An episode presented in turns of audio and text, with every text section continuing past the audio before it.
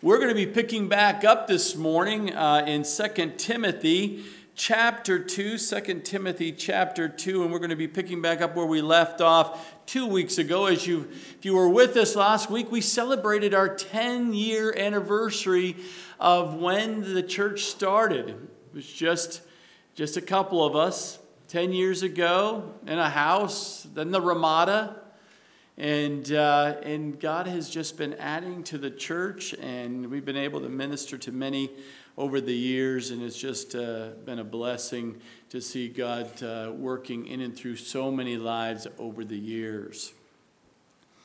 And as we continue here at Calvary Chapel, we go verse by verse, chapter by chapter, book by book. And so you know exactly where I leave off, leave off on a Sunday the next week if I'm teaching you know where I'm picking right back up so you can follow along. If you need to catch up on the first and second Timothy books, go back and you can catch that on the, our website and you can go back and listen and watch the, the teaching of those.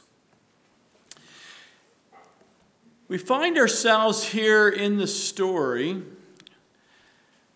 this part of the letter here in 2 Timothy the Apostle Paul is in Rome, in jail, writing to his young protege, the pastor named Timothy, who is overseeing and watching over the church in Ephesus.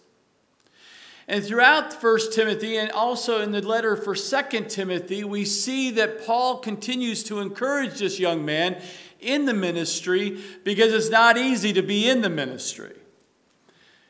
False teachers are coming into the church. People are persecuting. Timothy's seeing this, this man he's looked up to and has taught him to be in the ministry and taught him everything he probably knows about the things of God, and now is back in jail once again. And it's probably very obvious to many, and the words getting out that uh, we'll, and we will see here in the and soon, right after this letter, Paul dies to the, by the execution of Rome. That doesn't stop Paul to write this letter to Timothy to encourage him in the faith, especially here at this end of the, this part and in chapter 2. He continues in the chapter 1 and chapter 2, teaching Timothy and reminding Timothy to remember things, Timothy, of the things that I've been teaching you. And he writes them out in this letter because not only does it, it pertains to him as a pastor, as a elder, as a minister here in Ephesus, but it pertains to the Christian life for you and for me. That there are things that God teaches us that we must remember. How quickly we can be taught something, and it will, if it don't seed it in and, and actually practice and apply it to your life, it can just kind of go through one ear and throughout the next. For some, it may not even penetrate your ears because you're so tuned out. Or your heart is so hardened, or find yourself hard and you're just really skeptical about the things of God because you haven't seen Him show up in your life. Well, your me- the message is for you today. So, as we take a look at this, I'm going to draw your attention to ch- uh, verse 7 where we left off last time in 2 Timothy. And we're looking to the Lord of understanding what is going on in this culture that he was dealing with, uh, Timothy, in, in uh, Ephesus, but around the known world at that time. But Paul says to Timothy, Consider what I say, and may the Lord give you understanding in all things. What all things? Well, go back and read the, the rest of the first part of chapter 2 and, and in chapter 1 of 2 Timothy. Go back to 1 Timothy, the book of 1 Timothy, and read throughout those. He Paul's laying it all out for him so he doesn't forget. It's in writing for him to not only to read and reread, but to share with the congregation there in Ephesus. And we left off last time there, and he says, I don't understand the Bible, many people will say. I just don't understand the Bible. I attempt to read it, but it doesn't make sense to me. Or it might be that you are thinking of, or people will say, I just can't get it. I get it sometimes, but I don't get it others. It depends. If I read it on the Bible on my own, I don't get it. But when I come to church, it seems to be so clear and simple to understand at that point in time. But I can't seem to get it when I read on my own. It might be a question for you that you're always asking why am I not getting it when I read the scripture? Well, I have a question for you this morning. Have you ever considered what you're reading? When you open the Bible, do you really understand what you're reading? That's the question you have to ask because you have and you have to understand that you need to slow down and actually talk to God while you're reading the Word of God. I think as we're talking through, and I, I spend time with men around the table listening to them, or around here the, on a Sunday, and I hear some of the challenges, most of the time I'm finding is that you're just not in the Word of God. But if you're in the Word of God, you're just not hearing from God because you're maybe not understanding how best to go about doing it. So, here in verse 7 is a key verse that Paul is telling to Timothy. You need to ponder on what I'm teaching you, Timothy, and make sure you understand it so that you can then speak of it and apply it and help others who are not getting it. We know that when we meditate on God's word, we have prosperity and good success from spending time in the Word of God. How do we know that? Well, the Bible tells us so. The, one of the verses is Joshua.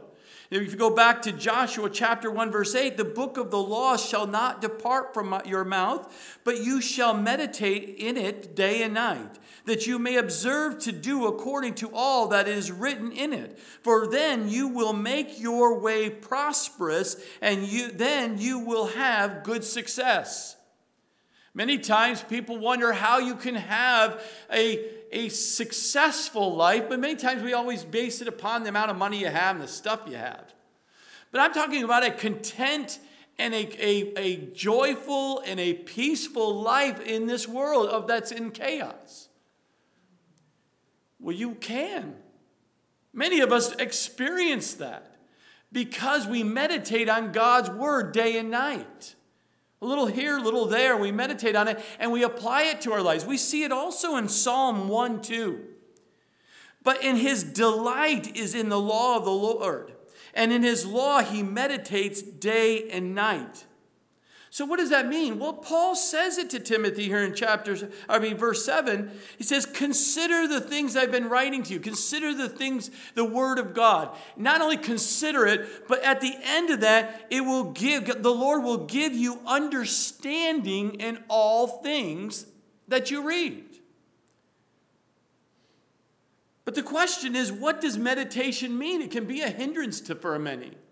Because many people think of the Eastern meditation where they teach you to look at your navel in some weird position and then empty yourself of every thought that you can possibly be until you become one with the universe. But that is not biblical meditation.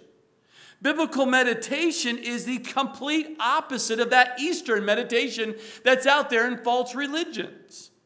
Biblical meditation means, in a Hebrew word for meditation, means it's linked to a perfect example of what Paul early spoke to about being an athlete and being a teacher and being a, uh, being a, a farmer.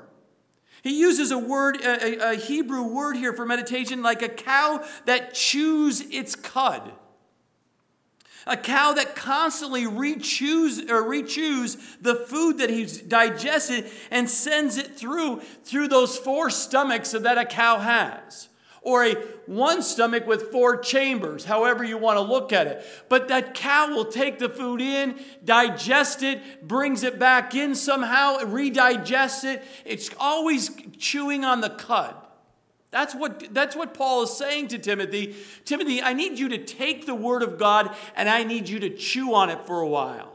And then re chew on it for a while and redigest it. And and over a period of time, what you're going to do is you're going to get the full nutrients from the what you have partaked in of what you've read. That's really what it comes down to. If we would take the Word of God, the scripture of the Word of God, and we would just read the passage, stop and consider what you just read, one verse at a time. Not about you. There are sometimes at nighttime I have to go one word at a time because I'm so exhausted from the day. Or that early in the morning, you're just reading, reading one word at a time because you just don't want to just read it for the sake of reading it. But you read it, you stop, you consider what you just read, reread it again, reread it again, again. Chew on it for a while, think about through it, meditate on it. Lord, what did, speak to him. Lord, what does that mean? Chew on it, read on it again. Lord, I, I want to know what this means. How does that apply to my life? And all of a sudden, what you're going to do is you're going to think this through, you're going to pray through this, and all of a sudden, we see right there in verse 7 Lord will give you understanding in these things. So I say that, I take the time to re kind of hit this verse again because I want you to get every ounce of nourishment from the Word of God. God is faithful, and He doesn't, His Word does not return void. When you partake of what He has for you, it will nourish your soul. Then you will feel and experience the joy and the peace that maybe some of you are not been experiencing. Even in time of trouble and turmoil and persecution, you can have joy and peace that the God, that the God of the Bible tells us. Now, as we continue here in verse 8, Paul says to Timothy, Remember, remember that Jesus Christ of the seed of David was raised from the dead according to my gospel. You can go back and look, and I don't see anywhere in any manuscript the word that. I see only remember Jesus Christ of the seed of David. He's saying, Timothy, I know you know this.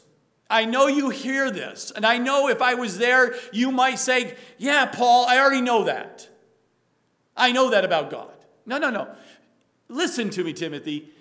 You need to remember Jesus Christ when you're going through the challenges of being a minister and going through life. Keep your eyes on Jesus Christ, your Savior. Don't get your eyes on the people. Don't get your eyes on what's going on around the world with it. Don't get your eyes on the situation you're dealing with and the uh, things that are not going your way the way you thought they're going to be. Keep your eyes on Jesus because He is your, the one you're following. He's the one that saved you. And he is, remind you, he is the seed of David. He is the Christ. He is the Messiah that was been talked about all the way through the Old Testament. This is him that you follow. Who was raised from the dead according to my gospel. Not according to Paul the apostle's gospel, but it was his gospel. That's why he says, The gospel I have been sharing, which is the truth that Jesus Christ is the Messiah, the Christ. That he's the one that died on the cross for our sins, for the sin of the world. He's the one that was raised from the dead. On the third day, he is alive. That's the, my, my gospel I've been saying to everybody and anybody who will listen. Timothy, be just like that. Tell everybody who Jesus is and what he has done for them. He's made a way for them to be forgiven of all their sins and anyone who would believe will be forgiven and have eternal life. What better news can you tell anybody than that? That you've been forgiven. And you're going to be have eternal life. What anything else promising is, is so temporary compared to that good news of the gospel. So he says here, be strong in the grace, Timothy. Early on in chapter in chapter 2 there, you'll look back, he says, Be strong in the grace, Timothy. Be like that teacher, that steward I was telling you about. Be like the athlete I was telling you about. Be like the farmer I was telling you. You need to be have that same mindset, that same attitude as a athlete who is going to go through the pain, the suffering, and the consistent practice and working out day after day after day because that you want to win that competition. That's how you have to be, Timothy. You have to be like the farmer, Timothy, who is patiently sowing and sowing and then watering and watering and waiting for the harvest, patiently waiting to see if there's going to be fruit from the crops this year. And then you have to harvest it all. Takes time, it's not easy, but it's so worth it. Remember, Timothy, meditate, slow down Slow down. Just read the word. Understand. Remember Jesus Christ. Do not take him out of any factor of your life. See, Paul did not give the, this warning to Timothy because he thought Timothy was just going to easily forget Jesus Christ, his Savior. But he's telling Timothy because he needed to remind him to keep this at the forefront of the message that he was going to be out there doing day in and day out in the ministry. We can get wrapped up in prophecy at many times. We can get wrapped up in, in the past and in, in you know, the beginning of times, and we can get wrapped in all kinds of things. But you can get to a point where you get wrapped up into the, the doxology or the theology or all these Hebrew versus the Latin and all those things and lose complete sight of who Jesus Christ is to you personally. It can, and it happens. And you don't want that to happen. And then Paul's telling him, We don't want you to do that, Timothy. Timothy, you need to keep the fact that Jesus was the Messiah of Israel, the seed of David. Do not let that go. You need to make sure people know that this is, this is the Christ. And it has to be a reminder to not only to Timothy, but to for you and I. But always it was always God's plan of rescuing mankind was through Jesus Christ. That's always been the plan. It didn't, it didn't just start when he became a baby, it started before that, before the beginning of, of creation. God had a plan. This is not just started in Bethlehem, this is the history that looked forward to the, for Jesus, the Christ, to come and save the world.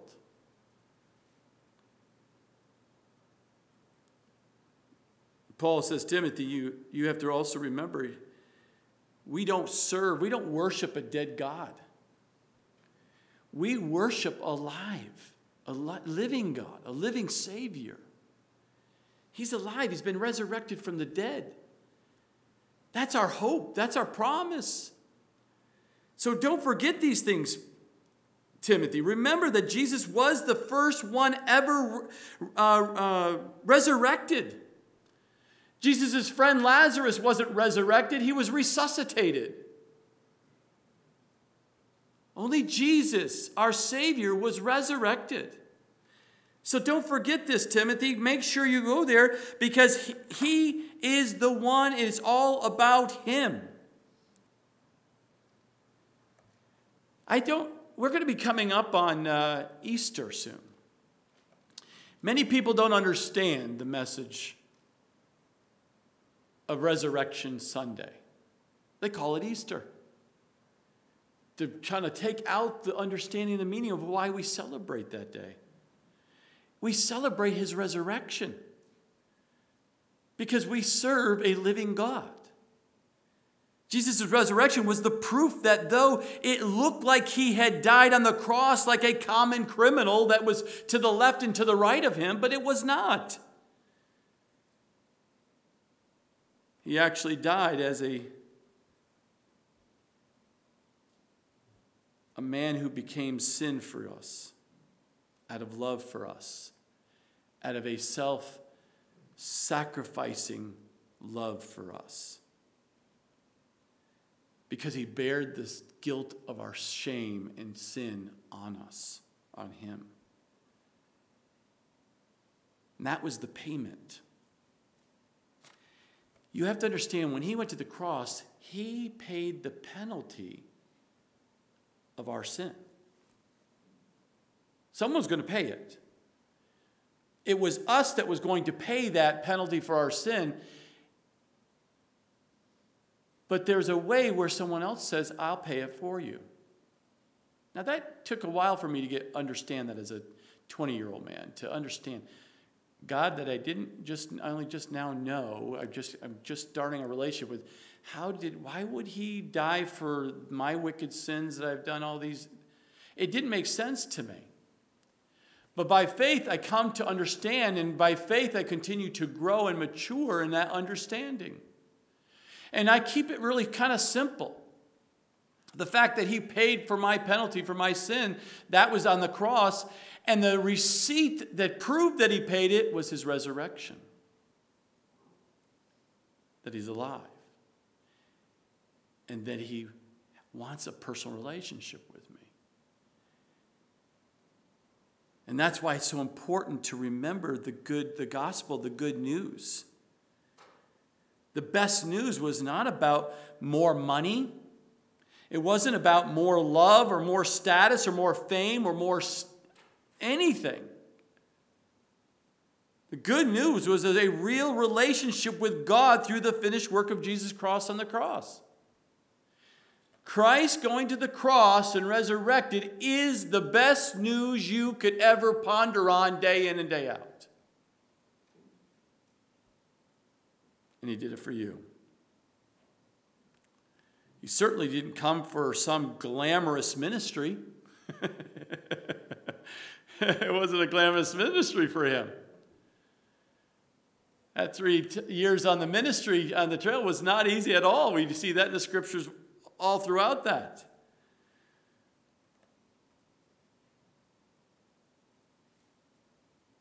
So the question is how do you remember Jesus? We see in the scripture in Luke chapter 22, verses 19 Do this in remembrance of me. Jesus helped us out, my brothers and sisters, by giving us communion. When he gave that bread and that wine to his disciples in that upper room, he says, Do this in remembrance of me. He set a path and a pattern for you and I to remember today that as we take communion, we are always remembering of what he has done for us on the cross. It also reminds us that he's resurrected and he lives today to intercede for you because he loves you. And as we come to the table, uh, my brothers and sisters, and remember who Jesus Christ is to you and who do you say that I am? Remember that statement when Jesus was with his disciples and says, What do people say who I am? Well, you're this and you're that and you're a prophet, and you it goes on and on.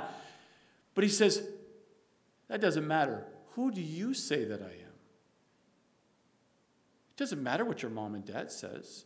It doesn't matter what your buddy or your friend or your, or your spouse says. All it matters is the question is, do you answer, how do you answer the question? Who do you say that I am? And if you remember Peter, good old Peter, you remember Peter's statement, he, he got it right that time, didn't he? He says, You're the Christ of God. You're the Messiah that we've been waiting for. You're the one I've been following. He got it right.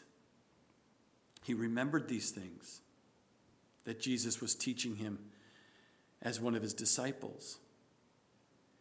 Not only the fact, that the work that Jesus did on the cross, but that he is risen and that he lives in you today as a believer. Do you know that the Spirit of God lives inside you as a believer? that He's with you 24 7? Do you know that? Do you realize God sent a helper, the Holy Spirit, to live within a believer to help you to understand the Word of God and to apply that to your life? I hope you're there. I hope you're maturing and growing to a point where that is so solidified in your mind. There's no question in your mind how God can speak to your heart and guide your life. And I stake the time to say this because now look at verse 9, because Paul is telling Timothy, young Timothy, this truth of who Jesus Christ is is not just so I can call myself I'm a Christian. Because just by saying to yourself, you're a Christian, doesn't make you a Christian. You understand that. There's a lot of people call themselves Christians, but they're not Christians. Their life reflects the fact that they're not a Christian. Because they don't follow the Word of God. They have no desire to even know who God is. They don't seek after Him. They don't read the Scripture. They don't even spend the time, and they don't go to church to get around people who do. So t- Paul tells Timothy, keep Jesus right in the forefront of every message that you have. And the reason I say that, Timothy, because for which I suffer trouble as an evildoer, even to the point of chains, but the word of God is not chained. He says, Timothy, the reason I go out there and give the gospel and do what I've been doing and sharing and teaching the word of God to everybody who will listen, there were consequences. And I am proving it today. I'm in jail writing this letter to you. He was thrown in jail because of the fact that he was teaching the truth of God. But look at the promise here. Look at the, the hope and the, just the joy of, of, of Paul at this moment. He says, I suffer trouble as an evildoer. That Greek word for evildoer is only seen one other place in the scripture. Do you know where? The description of the two thieves that was on one on the left and on the right side of him. It's the only other place in the scripture you see that exact same Greek word. He was counted as a criminal. He says, That's how I, I, I'm, I'm viewed, I'm seen, and I've been treated, Paul. And Paul is saying to Timothy. But notice this, even to the point of change, which he was, but notice that, but the word of God is not chained. It's not bound. It's not restricted. It's not limited like I am right now in this jail. This gospel did not bring Paul a life of glamour or ease whatsoever. It brought him a life full of adventure and challenge, yes, but a life also marked with suffering. And it was around this time, if you remember your history, that during this period, very troubling period of time while he was in jail, Rome was on fire. It was reported that Nero set fire to his own city in the poor sections of the city. He had some twisted urban renewal program that he wanted to play out on his people. History also says that when that fire destroyed the vast neighborhoods of the poor, Nero then turned around and blamed the Christians that it was them who started the fire in Rome to get the people to turn on the Christians. And then he was then they were arrested. Many of them were arrested and killed and tortured. Perhaps Paul was part of that gathering. That spirit that you just heard me say, and how a leader of a, a nation could do such wickedness, is not, is not a one time occurrence we see that being played out, that same spirit being played out today in all of our nations. So don't be surprised as a Christian if they do not turn on us, blaming us for things that is not our fault. But don't be shocked either. don't be shocked either. Any true follower of Jesus Christ will be willing to suffer with Jesus. And those who are determined never to suffer as a Christian, never to suffer for Jesus, may admire him from a distance. There, I like Jesus. He, I got him on my wall. But they do not genuinely follow him.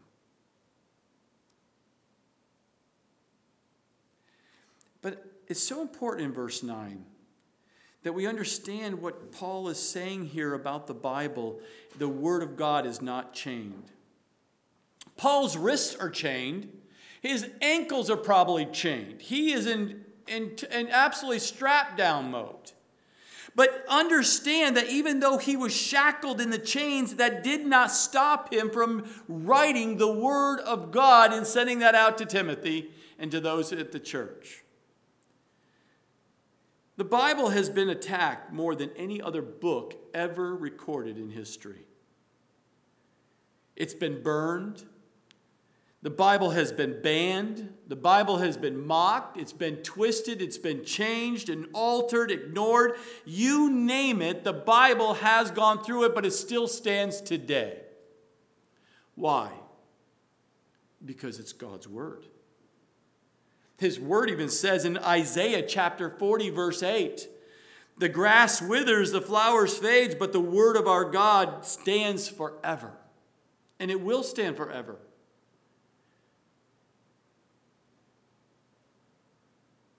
no government, no religious authorities, no skeptics, no scientists, no philosophers, no book burners are going to take out the Word of God. They cannot do it. They will never do it because it's God's Word. And yes, in a sense, if you want to say that the Word of God is bound in any way, this is what I believe. It is bound when it is abandoned in the pulpit. The only time the Word of God is abandoned in this world today is because the people who stand behind a pulpit stop teaching the Word of God. Instead, you stand there, you sit there, and you listen to some teaching from a pulpit, and it sounds like some self help book that's on the bestseller of the New York Times.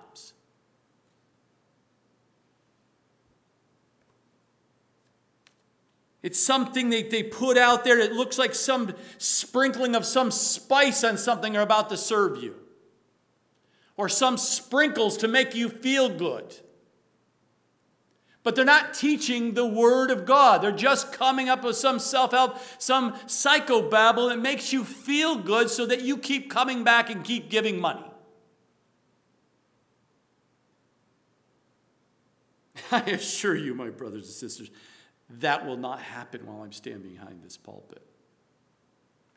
You're going to get the whole counsel of God, regardless if you like it or not, even if it hurts. Because out of love, how could I not teach you the truth that will set your soul free? There is nothing out there except what the promise of the Word of God says, and that is, is you want this twisted head of yours that you think wicked things and do all kinds of crazy stuff? Do you want that transformed? Do you want that changed? Only through the reading of the Word of God will that take place It's the only way. And so, why would I tell you any other news but the good news of who Jesus Christ and what he's done for you? I won't. Because I'm not going to stand up here and give you self help books, and I'm not going to sit there and give you sprinkles and, and whipped cream and a little cherry on top to make you feel good so you'll come back another day. You'll come back because you're fed and you know you've been changed and you know that the, the, you know the spirit of god has touched your heart because i don't know you all the details but god does. And that's all that matters. Verse 10 that's why paul says so why do i go through what i do with the chains and being thrown in jail and persecution have dead i have so many times in my ministry? Why does Paul endure this of the consequences of sharing the gospel? He says it right there in verse 10 Therefore, I endure all things for the sake of the elect, that they also may ob- obtain the salvation which is in Christ Jesus with eternal glory. Look at these words, my brothers and sisters. Paul says, I'm willing to go through this, Timothy. I hope you are too. Because I do this not for the sake of God. Notice this. I don't do this for the sake of God. I do this for the sake of the elect. Those who are going to be saved, already saved, and the ones who are going to be going to be saved. That is why I endure the persecution and the, the prison time and everything else because I know what it has done in my life. I want to go out there and help as many people as I can with the truth. That's what propels Paul to go through what he's gone through. And he says, Timothy, I hope you do the same thing. I hope you just pour your life out and help as many people as you can for them to know who Jesus Christ is and be saved. To receive, to obtain salvation, which is only found in the relationship with Christ Jesus. But not only do you receive Jesus and start that relationship with Him, but you will get with Him eternal glory. Eternal glory. Not temporary glory, not what temporary little things that the world has tries to offer you, but eternal glory. Paul spent his whole life just sitting there after he got saved, pouring out and pouring out into people's lives so that they could obtain salvation. And then he kept pouring into their lives to disciple them up so that they would mature in their understanding of what God says in his word so that their lives would be transformed. Matthew 28 19 says, Go therefore and make disciples of all the nations, baptizing them in the name of the Father and of the Son and the Holy Spirit. He was committed to that mission, and nothing was going to deter him, not even being threatened and going into jail again. Because he understood that a relationship with Jesus was everything. And the fact that he was receiving, going to receive eternal glory, he says, How would you go and live a life anything other than that? The Bible tells us there is a glory that belongs to the people of God in eternity that is greater than any glory that the earth would have to offer you. 1 Peter chapter 5 verse 10 says, "But many the God of all grace who called us to his eternal glory by Christ Jesus, after you have suffered a while, perfect, established, strengthened and settled you." The grace of God. Simply put, you start a relationship with Jesus, you automatically, as a child of God, have eternal glory ahead of you. Absent from this body, you'll be in the presence of your Lord, and you will be given a new body. And you will dwell with the King of Kings and Lord of Lords for the rest of eternity. I know most of us can't get our heads around that because you don't even know how to get through the day. But let me tell you, my brothers and my sisters, if you can only get through the day, make sure it's with Him because He'll walk you through that difficult day. And the next day, and the next day, until He calls you home. That's our promise that we have. That's the promise that Paul had. That's why we see in verse 11 through 13, Paul describes the gospel with a faithful saying. There are five faithful sayings in the scripture. This is the one of them of five. The rest of the five are found in the other pastoral epistle letters. Look and read this with me. This is a faithful saying. For if we died with him, Jesus Christ, we shall also live with him. That's a promise. It's not a question, uh, maybe, possible. No. If you died with him, we shall live with also live with him. Verse 12. If we endure, continue, continue the race, continue planting, continue teaching, continuing the labor, if you continue, if you endure through the persecution that's going on, we shall also reign with him. When we come back with Jesus to this earth after the tribulation, and Jesus sets his feet right there in the Mount of Olives, and we're coming back on the, with him, we will reign with him during that thousand year reign and into eternity after that. That is fact. That's truth, regardless of what you think at this point in time. It's truth. But not only will we will reign with him, notice he says, if we deny him, he will he also will deny us. And if we are faithless, he remains faithful. He cannot deny himself. This is such a beautiful truth. This is a wonderful worship song that was sung during their period of time. They would, can you picture a, a, tune to this and singing it over and over to remind them of this faithful truths of God? The expression of their heart of knowing that, the, that if we die with him, we shall live, also live with him. If we endure, we will also, shall also reign with him. If we deny him, he also deny us. And if we are faithless, he still remains faithful he cannot deny himself. Let's look at each of these as we draw a closure here. For if we died with him, we shall also live with him. The song begins with the promise of the resurrection to those who have died with Jesus. If we're dying for Jesus, we're surrendering our lives to Jesus we will also live with him not only in heaven, but presently. Now, but some people say, well, how do you die for him? Well, the Bible speaks of a couple of places about dying with Jesus in two ways. We see the first one in Romans chapter 6, verses 3 through 5. It's the most common to all Christians as an illustration, and that is by baptism. Each of us can have a life after death experience with Jesus, seeing that our old life, our old life before we gave our life to Jesus, that old life where you just lived for yourself, you've, you've died of that. I no longer want to live for myself, I live for God now.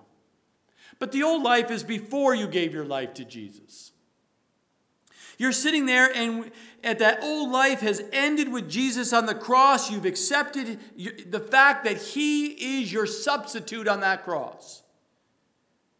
You and I were destined to be on the cross, to die for our own sin. But Jesus said, I'll take your place. Why? Because He loves you. Why? He, want, he created you for a personal relationship, to have a relationship with you now and into eternity. So we see the fact that the first one is that when you uh, do the baptism and when you're completely submerged under, you're burying the old life and you're coming out of that baptized, baptism of that water, coming out of the new life, the new man. That's one way of illustration of dying to self and coming out new. The other way in the Bible speaks of dying with Jesus is, of course, the sense of martyrdom, of paying the ultimate price for following Jesus. And this is probably what Paul was referring to because he, right there, as he's writing this, remember, he is about to be executed and he knows it. But he knows by dying he's, he has life, he has eternal life. He also says, if we endure, we shall also reign with him. The song ensures to the people and to us that the faithful believer of eternal reward. I know if I just keep going and keep following Jesus and know that he's coming back, I'm going to receive a reward. I'm going to win. I'm going to finish the mission. And this principle assures us of our present difficulty or trial that we're going through is worth every minute of the pain and suffering that we'll go through. Because the reward is greater than one might gain from quitting. We see that we will reign with him. Our future destiny is completely laid out for us to understand that it is going to get much better after this world. That's why we can keep going in this world because we're in the world but not part of the world. This is not our home. Heaven is our home. And then Paul and this, this song also warns those who are understanding for the very first time and hearing that Jesus Christ is the Messiah, the Savior, the only way you can be saved and have eternal life. He says to them here, if you if we deny him, he also will deny us. And that's a very sobering statement here. Because the song warns those who deny Jesus to those who's decided repeatedly, I want nothing to do with Jesus. I want nothing to do with God. I want nothing to do with this heaven thing and eternal hopes and all this other stuff. I want my, I love my life and I want this life and I got everything I want to get from this life. That's what he's speaking to here. Those who deny over and over and over want nothing, I completely walk away from this conversation.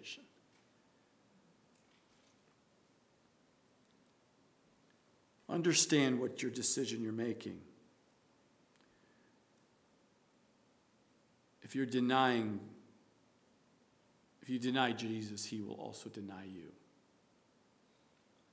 That means you don't have eternal life with God. You will pay the penalty for your sin. Jesus said it plainly in Matthew 10:33. But whoever denies me before men, him I will also deny before my Father who is in heaven. I didn't say this. The scripture says this. This is God's word. And so I truly hope right now, as you're hearing my voice, you're not saying, I want nothing to do with Jesus and this whole thing about dying of self for Christ and following him. I don't nothing to do with that. I'm just fine. I really hope no one who's hearing my voice right now is saying that because you're that's the most foolish foolish conversation you're having with yourself right now that you will ever have. Because you're ceding your, potentially, you're ceding your, your fate, eternity to hell. And I don't want that. That's why God has brought you here. That's why God has have you listening to this if it's later. He's brought you to the listening to this message because he wants you to surrender your life, die of yourself, and pick up your cross, meaning follow him. You need to be forgiven, my brothers. You need to be given, my sister, and be set free. He sets here at the last part of this verse, verse 13, if we are faithless. Oh, there's so many times we're not faithful, are we not? We fall short. Even as a Christian, we fall short. He says, if we are faithless, he remains what? Faithful. He can't deny himself. That's his nature. That's who he is. He can't he doesn't change. God is always going to be faithful. Even when we're faithless. We cannot deny Jesus. And we must keep our faithfulness to him. And there are times as a Christian you've given your life over and then you didn't do anything with it. You didn't mature, you didn't grow, and you choose chose to kind of slide away from that starting of that, that relationship with Christ. You said, I want to be saved. I want that fire insurance, but I don't want to have to live the life that He's asking me to live. Let me, this, is, this, this part of the scripture here is talking to you. You're saved, you have that eternal hope, but you've chosen to kind of drift off and do your own thing again. You've decided to go back like the dog to his vomit, the scripture says, and you go back to the old life of the old man, the old woman now never such an old woman, just an old man. I almost said old. Man. It's only old men that go back, right? Sorry, ladies. But that speaks to us. That even though you may not be faithful in your, your walk with your Savior, He still shows up for you. He's still trying to get your attention and he's still trying to speak to your heart to encourage you to come back like the prodigal son. If you remember this, the story of the prodigal son, the father loved his son. And his son made it very clear I don't want anything to do with this family, Dad. I don't want any of this. Just give me my stuff. I just want what I can get out of you. And I'm leaving. I'm going to go into the world and live like the world. And he spent it all on the world. And what happened to him? He found himself feeding and eating alongside the pigs the slop of the world. But the scripture says one thing that I want to encourage you with. If that's where you find yourself as a prodigal son or daughter, you had a relationship there that was so close, and then you walked away from that relationship and went back to the world. In that, go back and read it today. The key word here is the prayer and everyone who loves you as a believer will be praying for you to come back to Jesus. And the word is this that the prodigal son will come to his senses. That's a very dramatic moment right there. The hope is that anyone who walks away from a close relationship with God will come back to their senses. And we know the story, right? The prodigal son did come back to his senses. He realized his father back home loved him and was faithful to him, even though he was not to his father. And he said, It was better for me to go and be a servant at my father's house than sitting here dying in the slop of the world of pigsty. He came to his senses and said, I got to go back to my father. And what did he expect? He thought, like the enemy always tells people, oh, they'll never accept you back. Oh, God has, forget, has given up on you, man. Why do you even try to go back to him? It's just, the, it's just a lie from the pit of hell. Prodigal son came back, and what did dad do? Dad ran to him and embraced him and clothed him with what? He clothed him with what we would call a robe of righteousness. And then threw a party for him.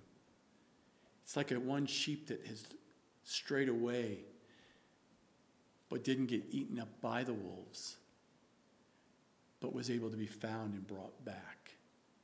What a celebration that it is when someone does come back who has walked away. Remember, the Christian can stand faithful as God empowers them. Even if one has been wavering, one has been just quirky and just unfaithful and just never his his yes is never his yes. It's always a maybe or yes and but really means no.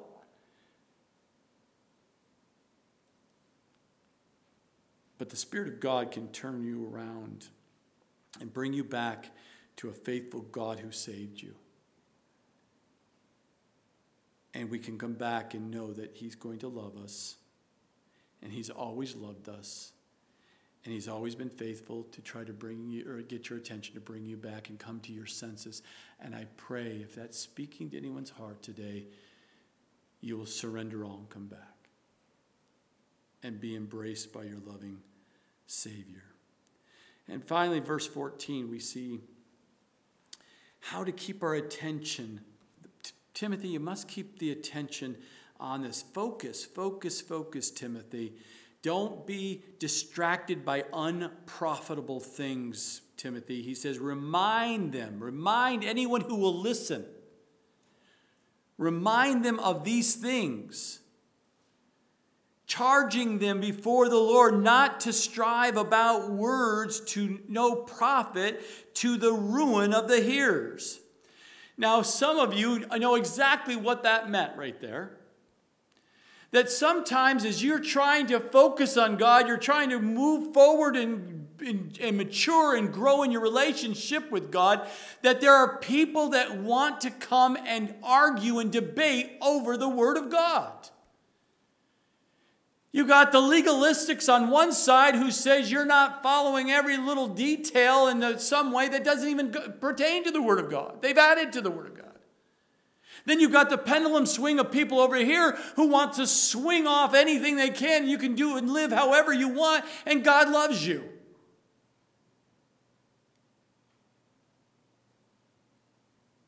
Paul is saying to Timothy, Timothy, don't get distracted by these people who come in and just constantly are arguing over the most trivial things of the scripture. Do you realize the division within the church body is over words that have no value at all in their argument? They all agree Jesus Christ is the only way you can get saved and go to, go to heaven. But there's division because they want to argue over other things that are not as important. They argue over the unessential versus keeping to the core of the essential truths. But that's how the enemy works. Paul says to Timothy, do not strive with these type of people. Don't listen to them. Don't even pay attention to people. Because all they're doing to do is keep you from doing what God's called you to do, and that is get the good news out there. And you'll be distracted on the ministry that you've been called. And notice at the end of verse 14 if you do, it will bring ruin of the hearers. If you don't stay focused on the truth of the Word of God, do not add to the Word of God and do not take away from the Word of God, which is warned to us in Genesis. But look at what we're seeing at the pulpits today. People are adding and subtracting from the Word of God. It's happening everywhere, my brothers and sisters. I don't know if you've been around other churches. I'm not talking about just even this community. If you've gone somewhere else in the United States and or been watching on the YouTubes and trying to heap up peers for yourself on the on YouTubes. It is rare to people who are teaching the Word of God today. They're just teachings to get your ear, to tickle your ear so that you will be loyal to them and not to Jesus. The church is constantly tempted to get its focus off the message that really matters to someone's life. They've become entertainment centers. Churches have become some social service agency some churches that only um, cater to the rich and famous so that they can coddle to and, and feed into their egos of admiration society. And a number of other things. But we must, Timothy, resist these things. Remember these things, Timothy. Don't get distracted by them. There's two things that he reminds them, and I'll, I'll, I'll, remind you this morning, and that is verse 8. Remember that Jesus Christ of the seed of David was raised from the dead according to my gospel. And the second thing is verses 11 through 13. For if we died with him, we shall also live with him. If we deny him, he, he will also deny us. If we endure, we shall also reign with him. And if we are faithless, he remains faithful. He cannot deny himself. These things, Timothy, continue to stay focused in teaching the people and remind them over and over and over. Timothy, you must focus. Those who are listening, that's you need to be reminded of these things. I know there are some, I, I, got I get this. I used to be the same way in the early part of my life when I wasn't mature as a Christian. I'd hear the gospel message say, I just heard that like five times over over the last few, you know, couple months. Why is he talking about the gospel and going to It's okay. It's okay. You can, you can have that little gymnastic. you just need to mature as a Christian. If you keep showing up, you'll mature and you'll understand the value and understanding. You have a living relationship with a living Savior. The God of the universe loves you and wants to help you. Why would you not want to be reminded of that, especially if you're going through some really difficult times in your life? Let me finish it with this. Like a pastor, I'll tell you, I'm going to finish about 10 more times. But let me finish this. I'm not going to, I'm not going to disappoint you today. You're expecting me to do this. You know, that's how it works. But the Lord's telling me right now to tell you this. It's not about you right. This is what I want you to do. I know your whole life is perfect. You've got it all dialed in. I understand that. But for those who who do. Please go out and share with your buddy, with your best friend, your neighbor, your, your relative, whoever is across your path. They desperately need to hear good news. If you're not saying this doesn't pertain to me, this message, I, I'm saved, I'm good, okay, got that. Get over the pride and go share that with someone who is hurting and lost and going to hell. Can you do that? Can you do the one good Samaritan thing as God leads you to tell them that this whole life that they think is not worth living is worth living because it's temporary because you will have if you have a relationship with Jesus you'll have eternity with him. Do you know how many people? I'm not even going to go over the statistics today. How many people died by suicide on the average today? Do you know that's climbing at a very scary rate? Because when you take God out of everything, you have darkness. And when there's darkness, there's emptiness. And when there's emptiness, there's no hope. And when there's no hope, someone will come to a point of making a decision that they rather die than live. You want to solve the suicide rate? They need to start a relationship with Jesus, and that solves our problem. And guess how God does that? Through you and through me. That's how God, that's why, as a believer, and you're still here on this earth, is because He wants you to share the good news until He comes and takes you home. Father, we thank you and praise you for your word. We thank you to giving Paul your word to give to Timothy, who gave even today to read the scripture and to see the fact that Paul says your word is not bound, it's not restricted. It's so proven even today, after thousands of years, we're reading that letter even to today. And your promises are sure. And I pray today, Lord, lives have been changed encouraged, and that we, you will send us out outside this building because this is just where we come back to get doctored up, to, to get fed, to be encouraged, to be understanding that uh, this, we're not going crazy. The world's going crazy, but we're not going crazy. We know exactly who we are in Christ.